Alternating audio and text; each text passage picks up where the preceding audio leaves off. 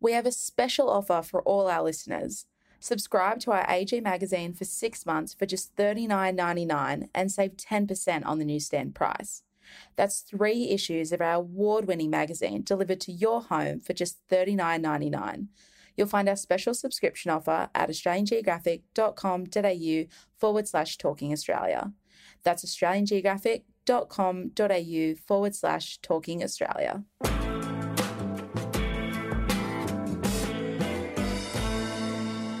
We have a special offer for all our listeners. Subscribe to our kids magazine, Australian Geographic Explorers, for six months for just $25. That's three issues of our new magazine made for kids who love our amazing planet and all its animals, delivered to your home for just $25. You'll find our special subscription offer at australiangeographic.com.au slash talkingaustralia underscore explorers. That's australiangeographic.com.au slash talkingaustralia underscore explorers.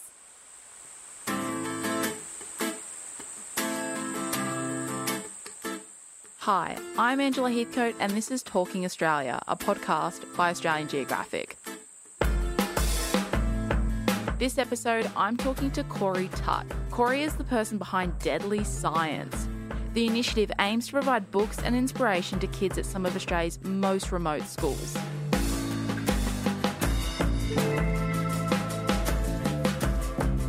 What started out with Corey sending out his own books is growing into something much bigger. So I'm really excited to be talking to Corey today on this episode of Talking Australia. Today in the office, we have Corey Tutt. Corey, thank you so much for coming in today. Thank you for having me. Now, at 27 years old, you've already you're a New South Wales Australian of the Year, and you've created a brilliant program known as Deadly Science. And we're going to go into all of that. But first off, I want to take you back to the Illawarra, back to Dapto High, and I want to know what made you tick back then. Were you a science nerd? Were you a you know an ancient history nerd? What what was your vibe? I always loved history, but I was a mad teenager catching snakes in the paddock at Dapto High. Love that. And where, did you kind of have a love for science at an early age? Do you feel? Yeah, like so as a kid, I you know I had a few traumatic events events in my life, and I like my sister and I often found comfort in catching reptiles and animals, and I never really grew out of that. Did that um, scare your mum a lot? Oh, definitely. Um, you know, the first tiger snake I caught in Tommy Bay um, as an eight-year-old, I remember getting in so much trouble for.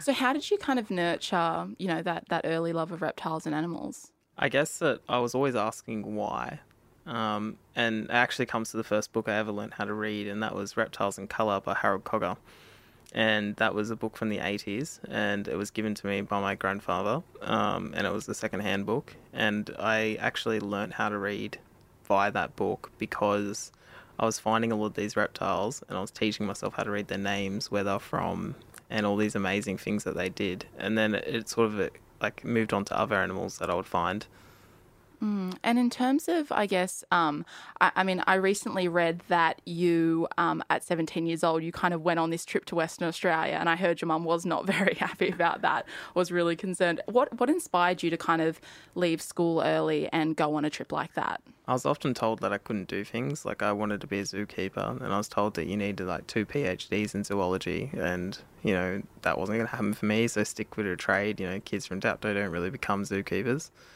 and I ended up um, seeing an ad on Facebook that this woman who was running this wildlife sanctuary had just shot these dugites, which are white spotted brown snakes, and they're from Western Australia.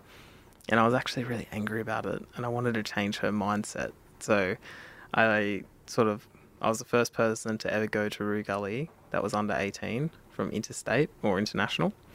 And so I ended up working at the local pools down at Dapto um, selling pool tickets and putting salt in the swimming pool. And I saved up enough for a ticket and I ended up going to Western Australia and working at this wildlife sanctuary. Right. And what was your kind of role there? Um, so my role was a volunteer, um, strictly, but I quickly sort of learnt the ropes and got chucked in. And, you know, I was quickly looking after joeys and building gardens and um, we actually got an agreement with the owner um, to not kill any snakes around the on the paddocks and around the house. So I don't know how long that lasted until after I was gone, but it was um it was great. That it was a really great experience. Um, I had to grow up pretty quickly. Was it kind of a, a dream for you realised when you got that opportunity to go from volunteer to actually working there? Well, yes, yes and no. Um, it was kind of like I I realized how hard it actually is to break into the animal industry and how hard it was going to be for me as well. Um, and I had to work hard and I had to learn a lot really quickly. Mm, and what were some of those learnings? Um, you know, how to fill up a syringe so I could feed a kookaburra. um, or, you know, how you have to work in a team and you have to really, you have to be really productive and, um, you know, proactive with working in a team and what you bring to the team. And, you know, I learned a lot of leadership stuff over there as well. Mm, and where did you go after your role there? So I went to this little place called Nowra Wildlife Park and I started volunteering there until I got put up to a casual zookeeper there. And I worked at the zoo for about two years. And from that point, I, you know, it was, again, it was a learning experience. You sort of got thrown into things. Um, I remember the first croc nest I raided, and I nearly fell through the roof at the zoo. Oh my god! um, so it was all that sort of stuff that I think that, yeah, when I moved to Shoalhaven Zoo, it was it was just like a different world. It mm. was it was crazy, and um, I'm really grateful for it because I learnt a lot. And what were some of the your I guess favorite interactions at that place? Um, we had this baby camel, camel called Dynamite, and I had an earring at the time, which my mum didn't really like, and I got it knocked out my first week that I worked there. He, well, you learnt your lesson. he decided that he wanted to eat my diamond earring that I had in my. It was a fake diamond, but um, that I had in my ear. So I learned very quickly not to have any piercings. And I guess at this point you'd worked out what your favourite Australian animals are. Yeah, I, I, definitely like just to give the listeners a like sort of an idea of Shoalhaven Zoo. It's just a the ecosystem's amazing. So you got rainforest, desert, and then you got the Shoalhaven River running near it, and you just get it like so many different animals, so many different species. Um, the Shoalhaven and the South Coast are really lucky to get those species. I don't think there's any. The diversity there is amazing.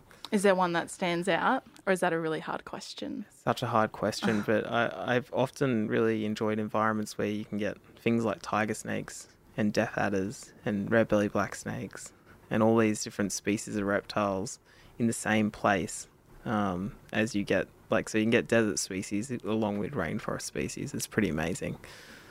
Mm, and in, with your initiative, Deadly Science, can you tell me about how you, I guess, made that transition from zookeeping and um, working with animals to kind of how that came along?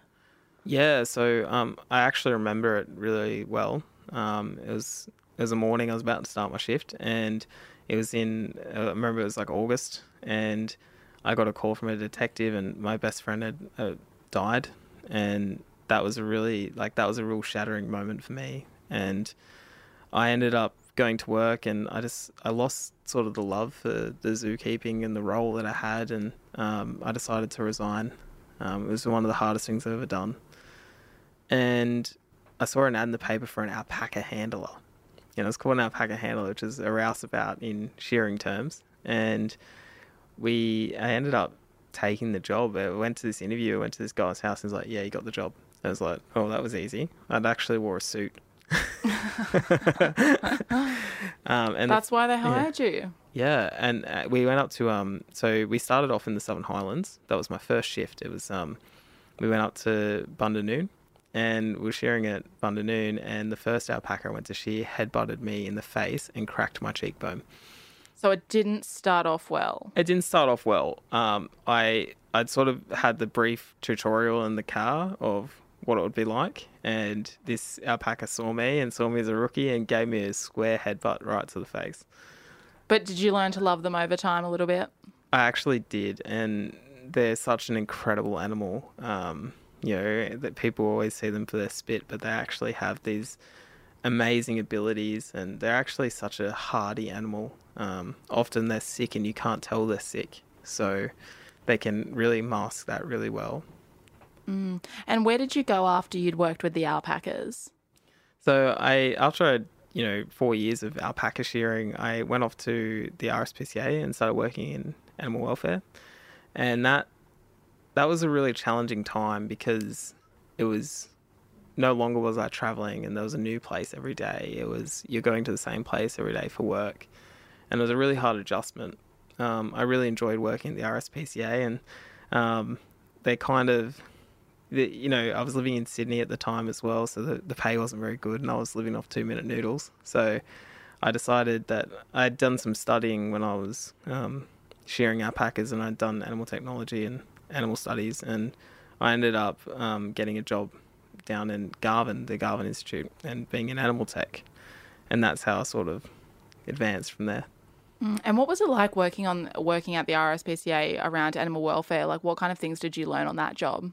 Well, I'd taken a lot, like so. Um, shearers get a really bad rap, and not all shearers are bad. And alpaca shearers, especially, really care about alpacas. So I got a really good lesson in how to look after alpacas and farm animals, and how to do it humanely and safely. And you know, we always looked after the animals, so we did. Our, we always wormed them when we could, and you know, trim their teeth a little bit to make them more comfortable and like I learnt a lot about welfare actually being a shearer and to see it at the RSPCA and to see um you know it, had like the complex issues that the RSPCA deal with that I you know I'd never really thought about and until you work there you don't really know and organizations like the RSPCA are crucial to animal welfare Mm. And at that point, when you were working at the RSPCA, where did you see yourself? Did you see yourself continuing down the animal welfare route?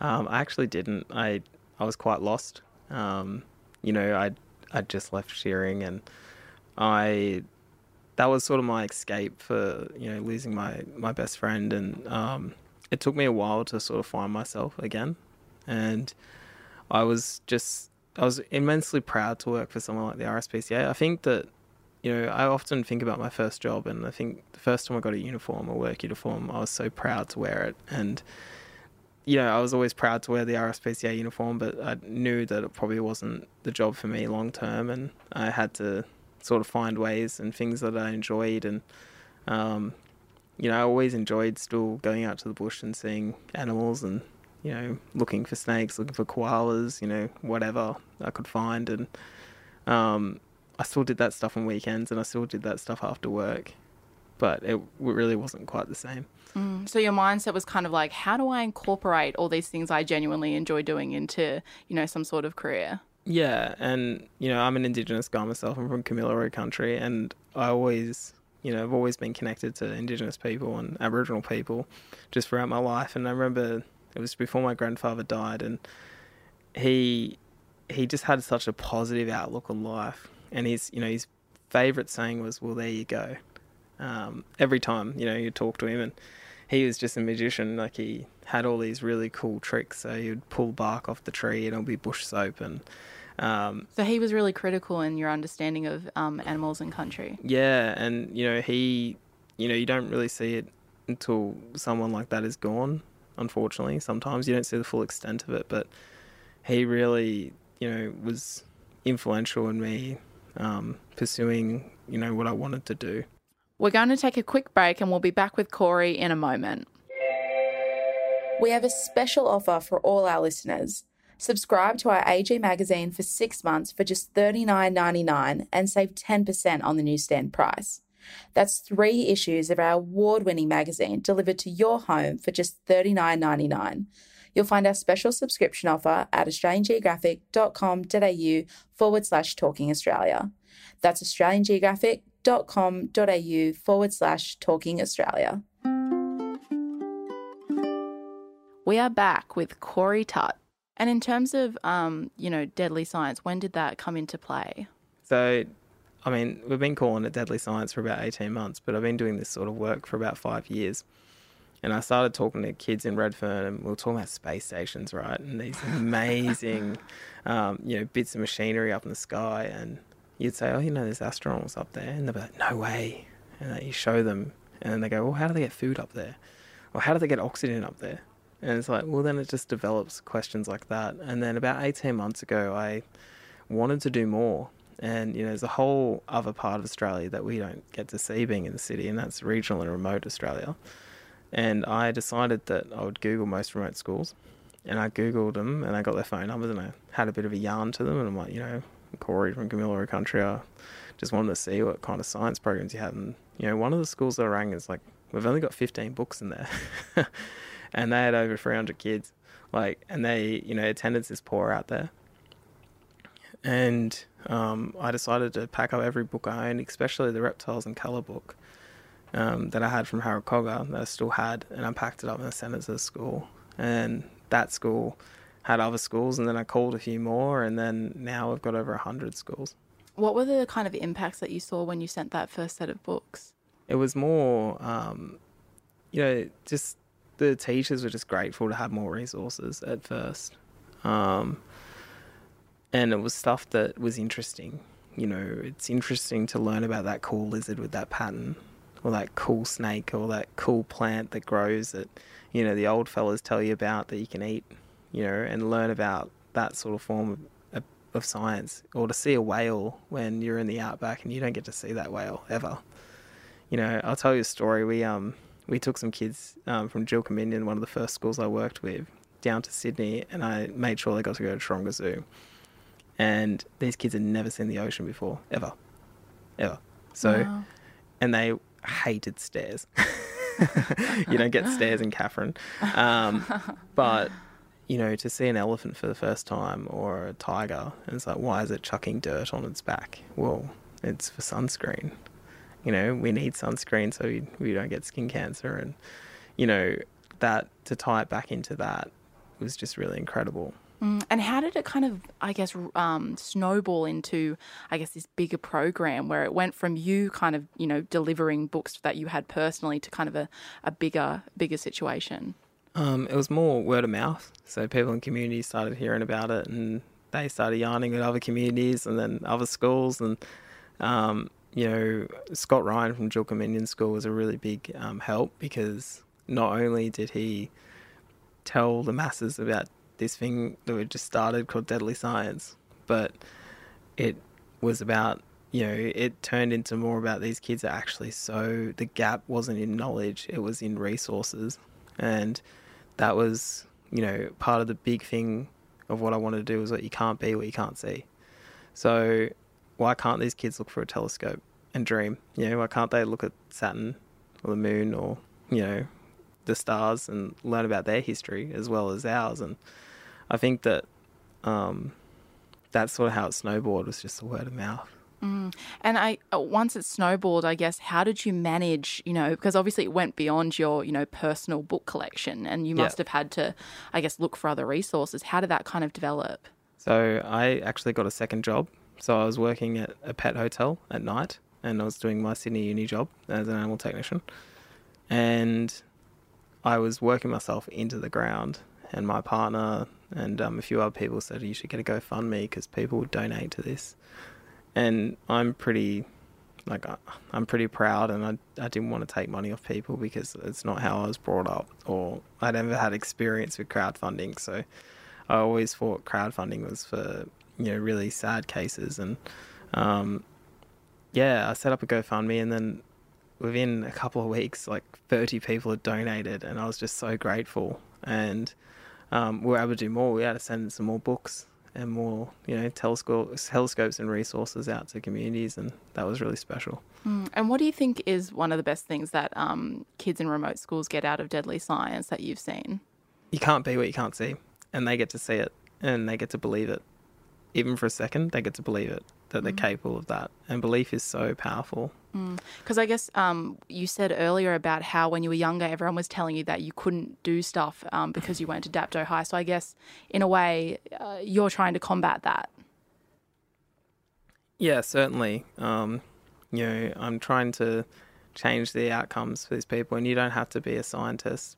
You don't have to wear a lab coat either, and scientists can be any anything. And they've got the perfect scientists right down the road, the rangers, and they're doing practical science. Mm. And there's been a lot of, um, I guess, recent um, recent reports about how important Indigenous rangers are and, and their knowledge. Um, can you go into how I guess that works with deadly science? Yeah, so we have we have some connections with the rangers up there, um, but you know, just on average, like we looked, I looked at a bill we studied the other day, and it's on average, Indigenous rangers can find them six seconds faster than the researchers of all the bells and whistles and the tracking devices. I think that speaks volumes of Indigenous science and you know local knowledge. Um, these kids want to be rangers, just like kids in the city want to be superstars. They want to be football players. They want to be singers. The kids in the remote communities want to be rangers because the rangers are the superstars. Mm. And I guess it's not just in terms of um, you know um, environmental, uh, the environmental side of things and animals, but it's also you're seeing all these um, all these new articles and new books coming out about um, Aboriginal astronomy and things like that. Who do you see as kind of leading the charge with those kinds of topics? Well, obviously Bruce Pascoe's book Dark Emu has been very popular, but there's another book called Australia's First Naturalist, which is by Lynette Russell and Penny Olsen.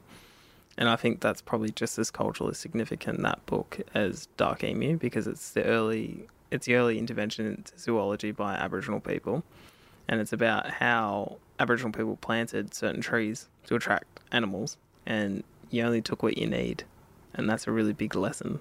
I think we waste so much food in Australia because we you know, we don't always eat what we need, and we don't always use it all. Um, there's a really good um, bit of history that with the Maori culture, and it's similar to the Aboriginal culture because we probably did the same thing.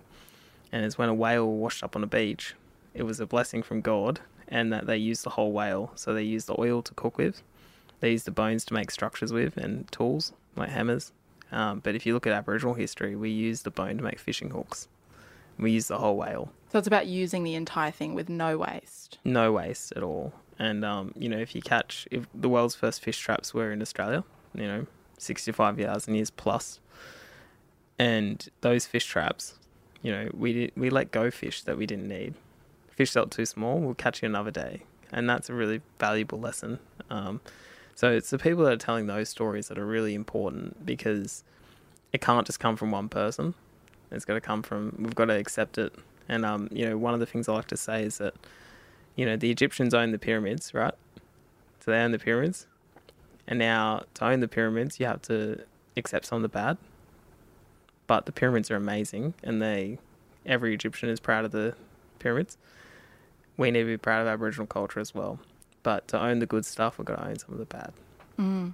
In terms of scientific knowledge, I guess there's now been a push about or how far we've come in terms of acknowledging Aboriginal ingenuity in so many different areas. Um, but I guess there isn't a lot about you know how far we have to go. So I was wondering how you see that roadmap. A lot of our a lot of our history and a lot of our culture was verbalized, and we we don't have long left because a lot of the old people are dying and when they die, they that the history goes with that. So we need to listen now, and the more we listen, the more we'll learn. And you know, if you look at on the east coast of Australia, you have the Dark Emu constellation, and that used to tell us through the change of season when the season was about to change and when to collect emu eggs. Now that's that's pretty amazing bit of history there, and you can still find that dark emu in the sky today, and that you know we need to be able to maintain those things because they're actually really interesting. And for not for non-indigenous people, also Aboriginal people, they deserve to know their history and how like our people were trailblazers and an advanced civilization. Mm. And what's what's next on the on the cards for Deadly Science?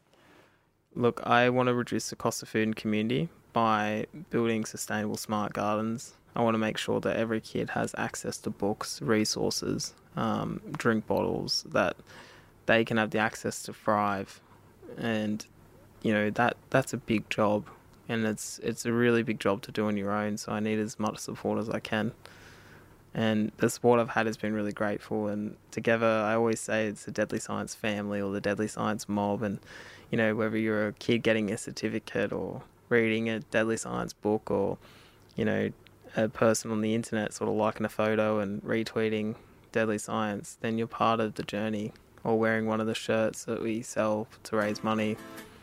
You know, which I really want, by the way. That's an amazing shirt. We will hook you up. well, Corey, thank you so much for chatting with me today. No worries. Thanks for having me. That's it for today's episode of Talking Australia with Corey Tutt. If you have questions or comments, feel free to reach out. Write us an email, podcast at australiangeographic.com, or find us on Instagram at Australian Geographic. And if you go to australiangeographic.com.au forward slash talking Australia, you'll find a special subscription offer. So don't wait. Go to australiangeographic.com.au forward slash talking Australia. Also, make sure to subscribe to the podcast on iTunes, Spotify, or wherever you get your podcast from. Thanks for listening. Until next time.